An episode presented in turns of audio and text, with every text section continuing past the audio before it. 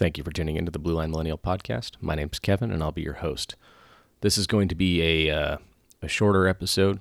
Um, this is actually this is technically episode five, and what's important about episode five is that for me to put this podcast on Spotify, I need to have five published episodes. Uh, so I was going to try and combine this all into one uh, of the last episodes, but I'm also trying to keep them uh, fairly bite sized. So, this episode is going to discuss the shooting in Atlanta. If you type in the letters AT into the, your search engine on your phone or your computer, like the third thing that shows up is Atlanta shooting. Obviously, a hot button issue. Um, uh, for those of you who uh, maybe have your head under a rock or you just haven't been paying attention, you shut the news off because you don't need a reason. It, it's actually not a terrible idea. Um, uh, Rayshard Brooks uh, was contacted at a Wendy's um, at the. Well, here, let's back up. Um, phone call is placed into law enforcement in Atlanta for a person asleep at the wheel. Okay. Fair enough. I'm, I'm going to give this uh, scenario from my point of view as a police officer. Um, Wendy's drive through, person asleep at the wheel. That's a fairly common call. When I was in training, when I was in field training, one of my DUI arrests uh, was in a Wendy's drive through. So it's not that hard for me to put myself in this, uh, at least the initial situation, the initial investigation. Um, two police officers, uh, rather a patrol officer arrives on scene initially. Uh, body cameras rolling the whole time. You see him having to knock on the door, knock on the door, knock on the window in order to wake Mr. Brooks up.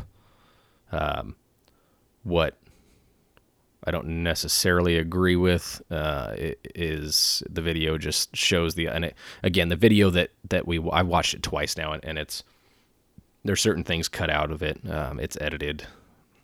Um, I don't know if it's parts that they think are too long or parts that they think don't have any real uh, they don't they don't offer any additional meaning.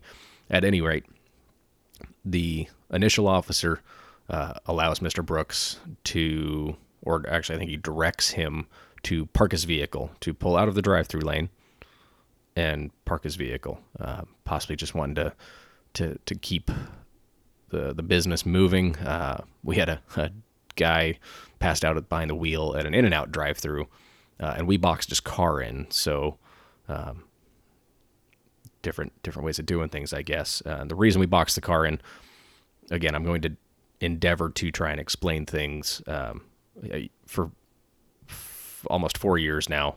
Uh, I, have been talking to to cops about cop things. So the reason we box the car in is we will go bumper to bumper, our push bumpers uh, basically touching uh, the vehicle because when people wake up, they have a tendency, if their foot is on the brake, they have a tendency to mash on the gas pedal. Um, and we don't want them taking off into traffic, uh, a home, a, a business, uh, going, God forbid, like off into a canal somewhere. Uh, so we box the car in uh, front and back just to make sure the car doesn't go very far if somebody does wake up and their uh, initial knee jerk reaction is to smash on the gas pedal. So the initial contacting patrol officer directs Mr. Brooks to go and park in the parking lot. Uh, he does so.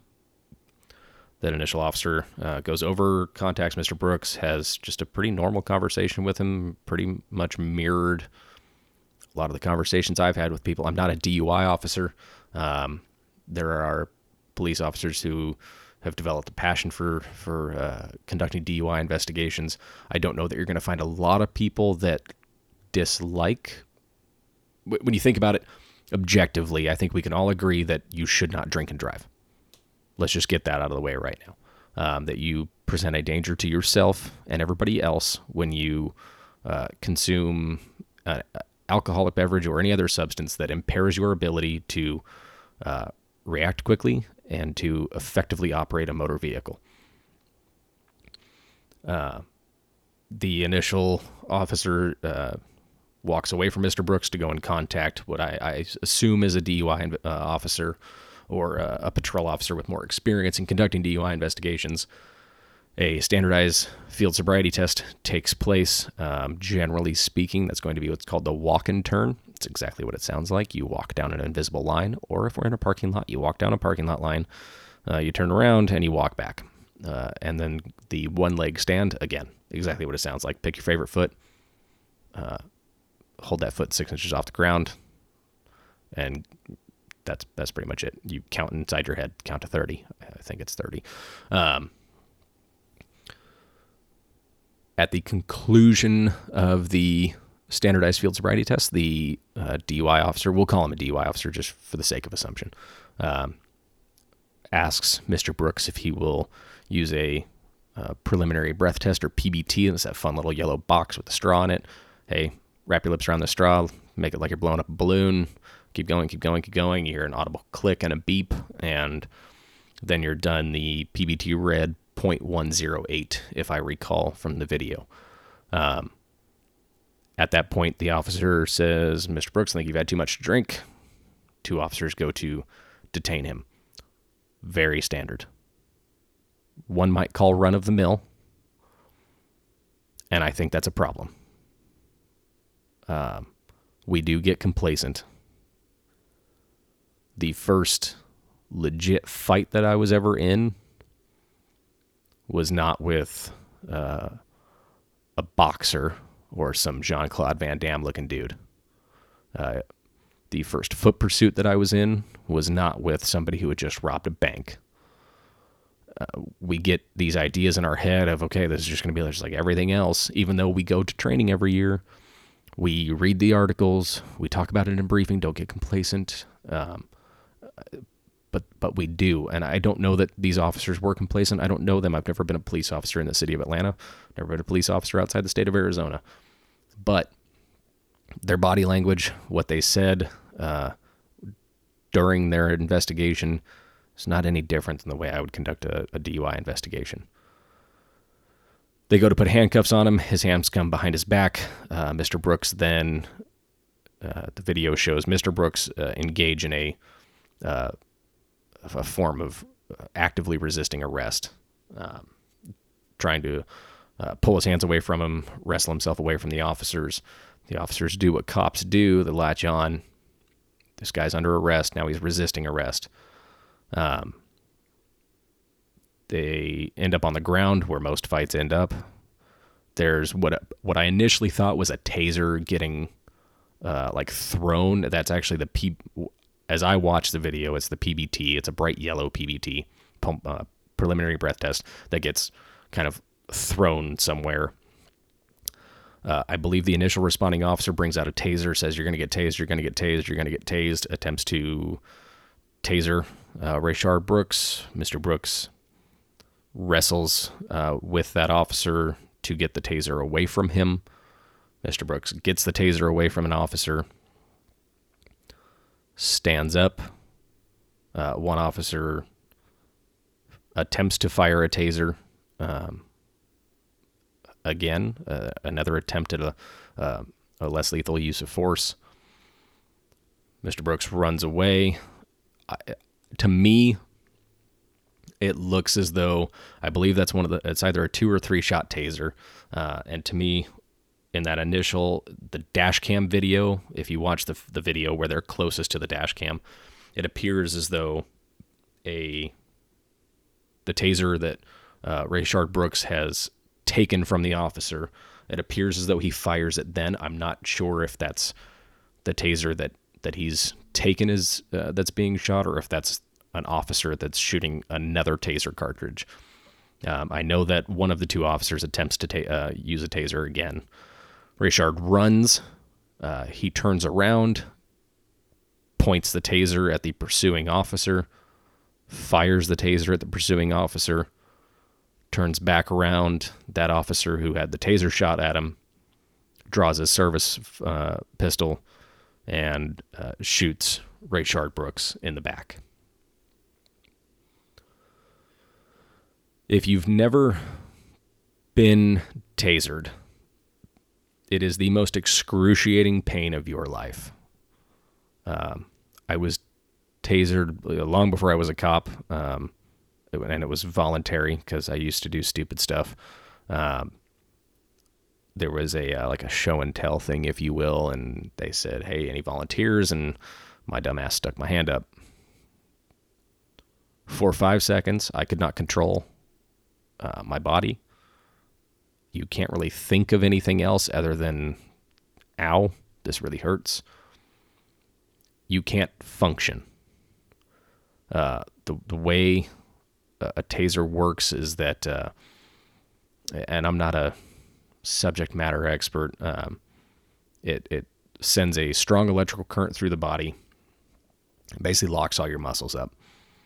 Um, I know there's probably a whole bunch of fancy science words that I'm not using. Um, the more muscular you are, the more effective the taser is. Uh, tasers are not effective if you're wearing things like thick clothing. Clothing, excuse me. Um, the barbs are only I don't know quarter inch, half inch long, and those have to make contact with your skin uh, in order to send the electrical uh, current through your body. Uh, somebody that, that I know had uh, posted something to their Instagram story said the only thing Rayshard Brooks was guilty of was sleeping in a parking lot. That's blatantly false. I don't know how the city Atlanta of Atlanta conducts their DUI arrests. The way that my agency conducts it, uh, you don't even end up in a jail cell for the night. There's that whole thing about the drunk tank. We don't have it. Unless you're drunk driving with, uh, I believe it's minors under the age of 15 um, or, or, children in the car. Um, generally speaking, if you make a terrible decision, you, you make the choice to go out drink and then you make the choice to get into a vehicle and drive and you get caught drinking and driving, you're going to be hanging out with a cop for about three hours and then you're going to go home. Again, I have no idea how the city of Atlanta conducts their DUI uh, arrests or processing.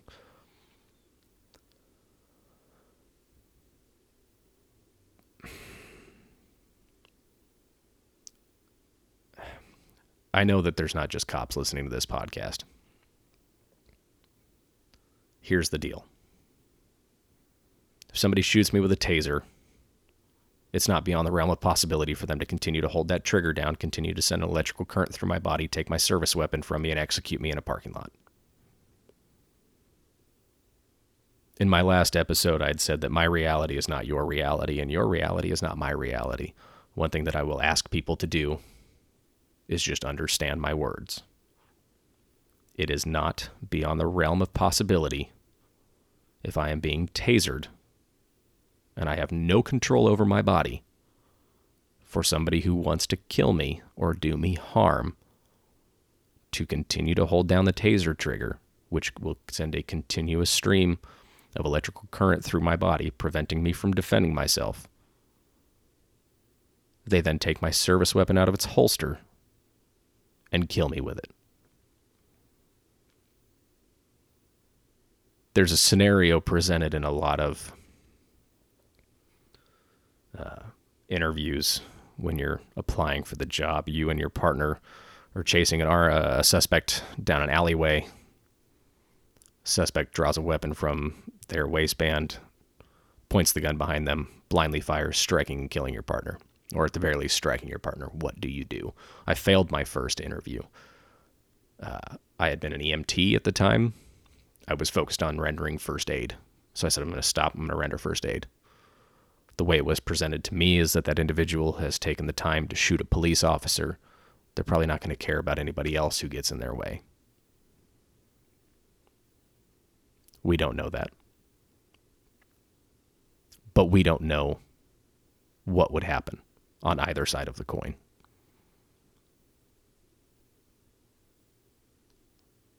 Most officers, um, rather, all officers in the United States, should be judging their use of force off of a landmark Supreme Court case called uh, Graham v. Connor. To give you some background on it, um, Graham, a diabetic, uh, felt like he was uh, having an insulin reaction. Um, I think low low insulin um, goes to a convenience store, needs some orange juice, needs needs to get that that that sugar uh, and and right himself. We all know diabetics. We all know that that's a a, thing that happens to them. The uh, outside this convenience store, Officer Connor watches uh, Mr. Graham hastily uh, enter the store, deems it to be suspicious. Uh, comes uh, back out after only having been in the store for a short amount of time. Um, the the line in the store was long. Officer Connor doesn't necessarily know that. Um, Officer Connor pulls over the car that Graham is in. Um, Graham gets out of the car, ran around the car two times, sits down on the curb, momentarily passes out.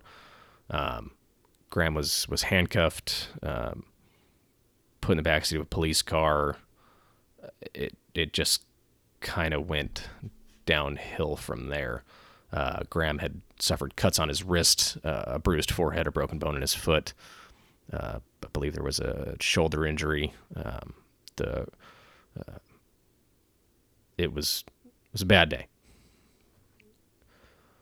and so that case set the standard for how officers uh, justify use of force, the severity and type of crime, whether the suspect poses an immediate threat to the safety of officers or others, that is, innocent bystanders, and whether that person is actively resisting arrest or attempting to evade, uh, evade arrest by flight. So let's look at let's look at Atlanta. Severity of the crime initially was a DUI. It's a misdemeanor offense generally speaking. Again, I don't know. Atlanta's under a different district court, uh, and therein maybe lies an, a, a, bigger issue at hand. You want to talk about criminal justice reform? Let's get everybody on the same page. Um, again, different story for a different day. He then proceeds to uh, resist arrest with uh, active aggression. Um, uh, by by fighting the officers, aggravated active aggression by obtaining a weapon. Um, a taser is defined as a CEW or a conducted electrical weapon. As I've just stated twice, just to make sure I hit that point home, is a taser is can be, I will say a taser can be an incapacitating device. The suspect is now armed with a device that can incapacitate an officer. Uh, tasers nowadays will fire uh, two, uh, if not three, cartridges, um, which are two sets of barbs um, there's there's different lengths of, of the wires. Uh, some of them I think are 25 feet is the longest one you can get at any rate. Um, does he now pose an immediate threat to the safety of officers? Uh, yes, he's armed with a conducted electrical weapon. He fired the conducted electrical weapon at the officers. Is he actively resisting arrest? Yes, he did actively resist arrest. He got away from the two officers. Uh, and did he attempt to evade arrest by flight? Yes, he was fleeing.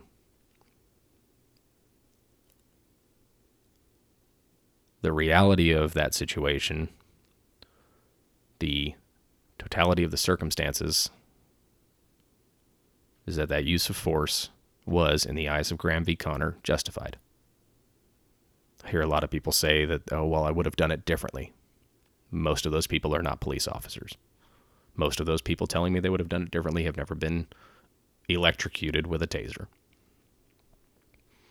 Um, somebody suggested a BolaWrap, uh, which is there's a company making it. It's it's a like an ancient tool used to. Uh, it's got like two weights on the end of a uh, each end of a, a rope, and it's used to trip somebody up, tie up their ankles. Um, sure, I've never used the bowler BolaWrap. The videos that I've seen, people are walking, not running. Um, I honestly don't know. Did have an officer tell me, uh, well, what if we driven in front of them. So sure, we can get in our vehicles, go and chase them down. You can set up a perimeter. I'm sure the city of Atlanta has a helicopter, or can at least get a helicopter. Um, get a perimeter set up uh, and do it that way. Yeah. But here's the deal: we're judging this now in hindsight. Hindsight's always crystal clear. Graham v. Connor. Um, mentions reasonableness. It's not a precise definition. It's not a, a dictionary definition necessarily. Um, it it states that the judge, the court, will judge the officer from the perspective of a reasonable officer on scene at the time, not with quote 2020 vision of hindsight end quote. Does it suck that a man lost his life? Absolutely. I have never met one police officer that's like, man, I can't wait to kill somebody. I don't know that there's too many of those officers around. The gatekeepers of our police departments, the uh, the hiring staff, the academy recruit training officers or RTOs, it's their job to weed those people out. Somebody in my academy class made a very hasty, uh, not not hasty, very inappropriate remark um, regarding use of force, and he was pretty much uh, within an I don't know, about an hour, two hours. No, maybe it was a day. I think it was the next day he was relieved of his firearm and he was fired right then and there.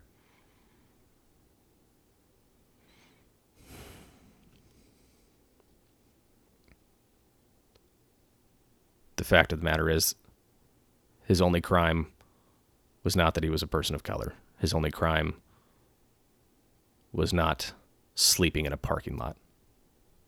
He was passed out due to intoxication in a drive through at the conclusion of a DUI investigation right before he was going to be placed under arrest, or as he was being placed under arrest, he made the decision to fight police officers.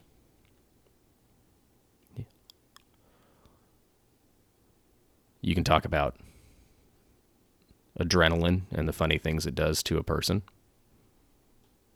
the decision was made to wrestle a taser away from a police officer who was attempting to use a taser to gain compliance for a subject who was exhibiting active aggression. Probably within Atlanta PD's policy.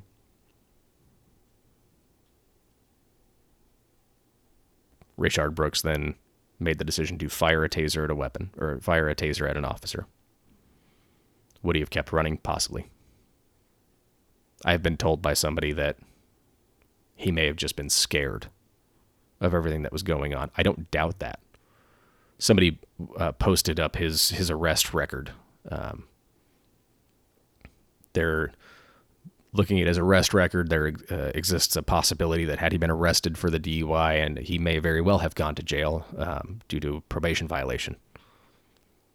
There are plenty of people who say that we should not be allowed to judge somebody by their arrest record, those people are probably the same people that are looking at officers and every use of force complaint they've ever had, judging the officer after the fact based on their record. There is no perfect solution to a situation. I wish there was. If you could make it so that I never had to draw a firearm ever again, I'd be right with you on that. The fact of the matter is, there are people that are willing to do terrible things in order to avoid being arrested. We've seen it. We've seen people run from the cops, carjack a minivan with two kids in the back. Run from the cops, take a hostage. People get desperate. Does it make it any less of an unfortunate situation? Absolutely not it is a tragedy.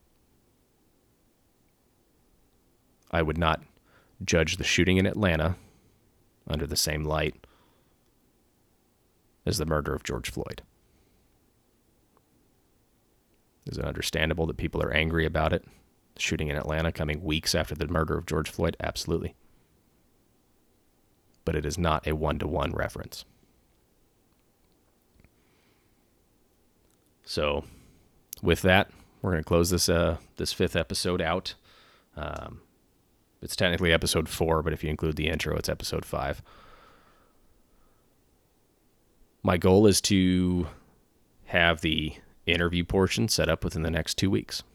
That's the goal I'm setting for myself. I would uh, hope that each and every single one of you out there hold me to it. Somebody has to. The first guest on my podcast is going to be a good friend of mine named Marvis. Marvis and I have been planning uh, to have him on my podcast as my first guest. since long before the murder of George Floyd. Uh, Marvis happens to be a black officer. Um, Marvis has shown me the light. The fact of the matter is, uh, and and we'll discuss this in our interview. I grew up a upper middle class white kid in Scottsdale, Arizona, and Orange County, California. I don't know what it's like to grow up in Atlanta. I don't know what it's like to grow up black.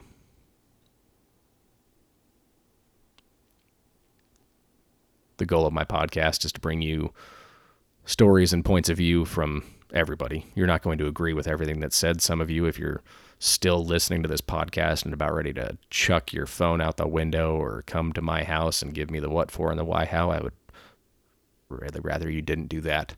Um, with this episode, you're probably not going to like what I said. But again, the point of my podcast, the point of the Blue Line Millennial podcast, is to present different points of view and to present the point of view of a police officer. We shoot ourselves in, a, in the foot by, we, we talk about transparency. Let's be transparent.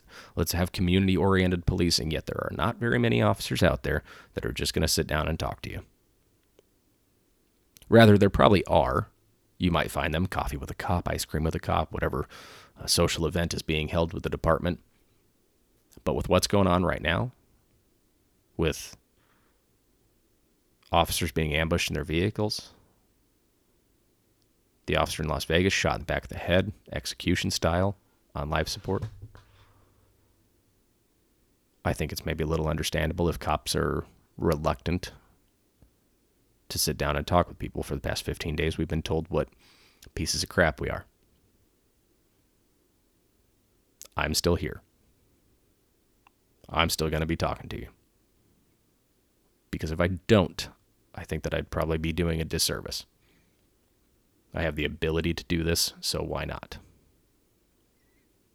If you have any ideas on future podcast episodes, if you have any questions, bluelinemillennial at gmail.com. Blue Line Millennial is one word at Blue Line Millennial on Facebook and Instagram. Shoot me a message uh, with with any questions that you might have. Understand that I'm not going to read you the riot act. That's just not how I how I get. Part of the reason I've held off on publishing these two episodes is, as I said in episode uh, three, uh, I've, I've been angry and I've been exhausted, and it's probably not the right time to. Probably wasn't the right time for me to talk we're all adults. Those of you that are listening to this, uh, if you're not an adult, you should be. This is an explicit podcast, but it is what it is. Parents' permission. Uh, we can have adult conversations. Just understand that we're not going to necessarily see see things the same way, but we might be able to help clear some of the mud out of that out of that water. Might be able to to help clean that window Maybe you can see things from my point of view. Maybe I can see things from your point of view. You want to tackle systemic racism? It starts with a conversation. So let's do it together. This has been another episode of Blue Line Millennial.